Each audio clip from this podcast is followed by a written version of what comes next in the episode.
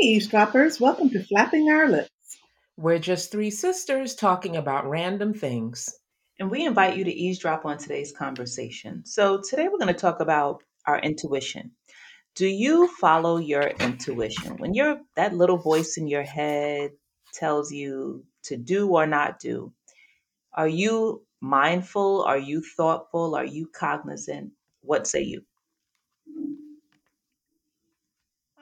For the most part, I think I do follow that voice. Now, obviously, it took a long time to get to that place to even understand the voice that little voice in your head that, you know, tries to warn you, help you, save you from yourself. So, you know, first you got to recognize that there is a voice, and then you have to hear it. And then, you know, for me, I have to make sure that voice is coming from the right source. You know, our Father up in heaven, be like, God, is that really you trying to tell me that this is a really bad decision that I'm really trying to make here? You know, got to test it and prove that it's coming from the right source. But I think over years, as I've gotten older, I've truly learned to follow that. For the most part, I would say maybe 80% of the time, follow that voice. And I recently had a conversation with a really good friend about a situation she's going through. I think we've discussed it. Her husband just decided one day that he just didn't want to be married, and he pretty much left. And I asked her that same question. I said, you know, I don't think we've ever talked about this, but in the process of your relationship, in the process of even in your marriage, were you hearing the voice? Was there a voice telling you that something isn't right? Was there a voice trying to help you to make decisions that maybe you weren't ready to make? And she was like, there was. And I realize now that I didn't listen, but there were signs and things that I, you know, that every so often would just pop in my head, and I would dismiss it. And I think, you know, I can only speak as a woman. I don't know if men have the same kind of feelings and revelations or whatever, but, you know, women, we so want to make sure that we want to fix it. We want to make it right. And even when something is telling us that there's no fixing, there's no making it right, we still try. We still try, and we go contrary to that voice that's trying to save us from ourselves. But is that only, just to kind of expand on that point, is it only fixing it or making it right? Can it be that you feel like this is just the best thing ever, and you've told yourself that this person is right, or this situation is right, or the benefits of being in this situation is right? So you're going to bypass everything else to continue on in this situation, even though there's so many negative things that could be happening. It's like, but I'm focusing on this small thing, this one part, this one faction of my relationship that is so great, that you just continue in the situation. Because I too have a friend who is in a relationship that just doesn't seem to be making the person happy. There are benefits of being in the relationship, financial benefits, materialistic benefits. The gut and intuition, I'm sure, have said it. The arguments, the complaints, the you know, being in a bad space of mind, not happiness, all of those things have said it. These other things that you gain because you're in a relationship, though, keeps you pressing on. And sometimes it's hard to untangle a relationship. However, is your peace of mind not worth the untangling and unraveling of getting in a relationship with somebody and being in a relationship? So for me, just to answer the question, so do I follow my intuition? I try. Sometimes I think, is this anxiety or intuition? So I'm like, oh, is this this thing couldn't happen. Is that really intuition? Or is it, my fear or something driving me to think this is going to happen? I know it. And I have to kind of step back and unpack that and stop thinking about the worst that could happen. It's usually in the worst way. It's never anything wonderful that's going to happen with my anxiety. It's usually like, I'm scared, quivering my boots. And so I really have to work past is that intuition. When I do that, go ahead, please. Yeah, sorry. I 100% agree with you because I think intuition is really tough to discern. Because for me, I often think it's just my anxiety saying, don't do it. I'm not going to go to that event because there's going to be a mad crush. And so I ain't going. When really what it is not intuition. It's just my anxiety about being in the crowd. Or I just like to be at home. So I'm going to try to reconcile that I'm not doing it. Yes. So I don't even know if intuition is a real thing. And sometimes it works in your favor. I think I too probably read and watch too much things that are skewed to the negative. I have had experiences where I'm just driving. Oh, there's that bridge. What if that fall down?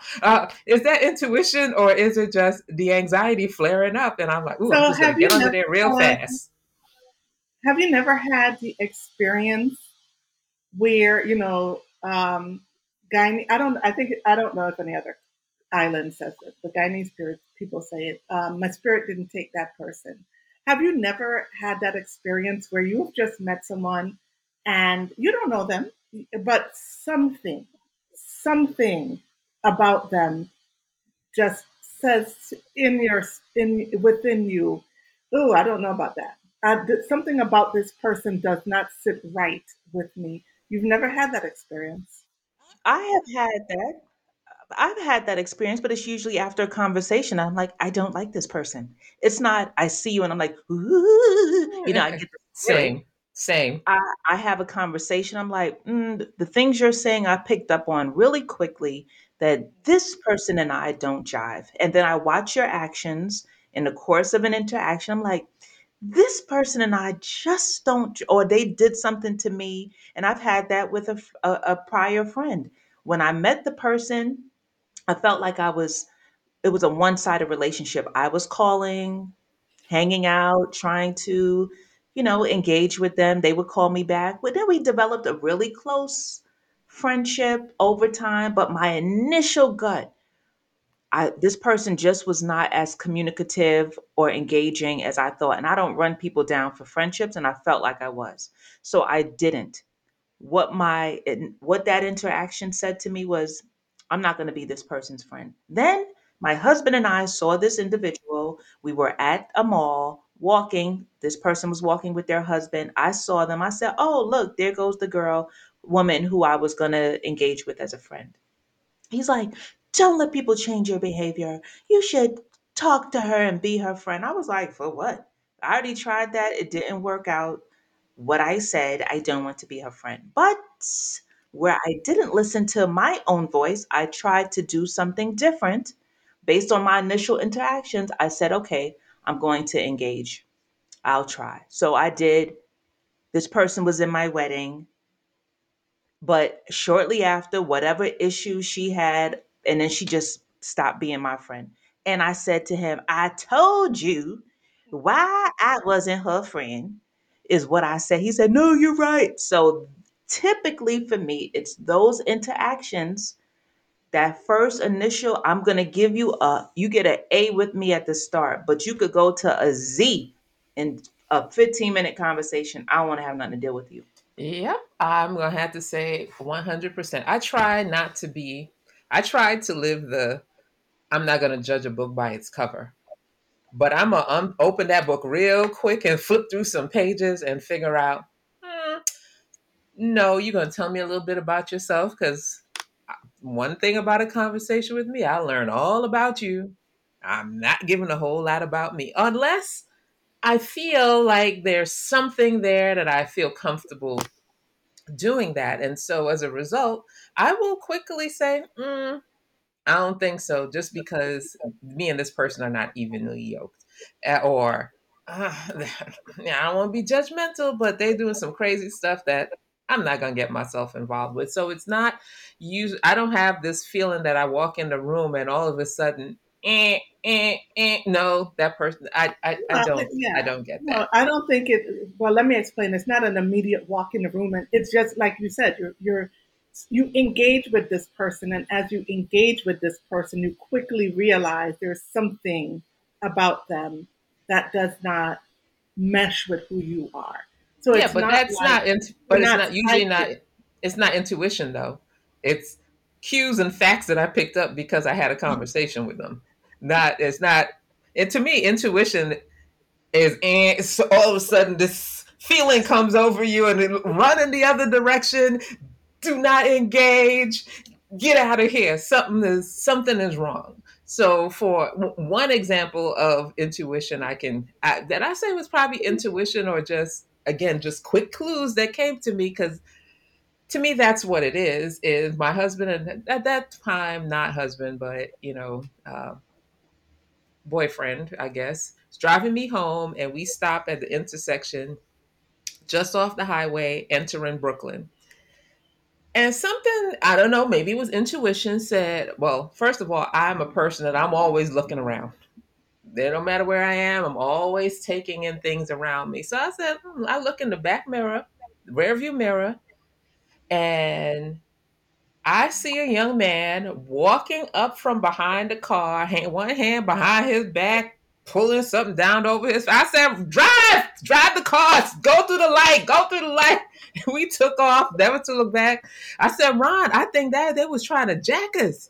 And off we went. To me, fright or flight, intuition, something told me this is not a safe place for me to be. And 25 years later, I still believe it. And off we went.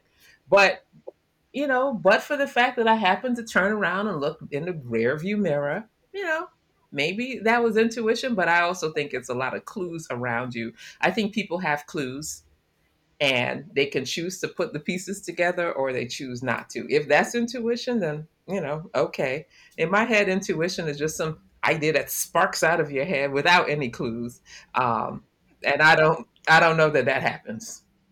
Yeah, I mean, yes. And the only time I could feel like that may happen for me is if I'm leaving the office and I say, I'm not going to walk down this block.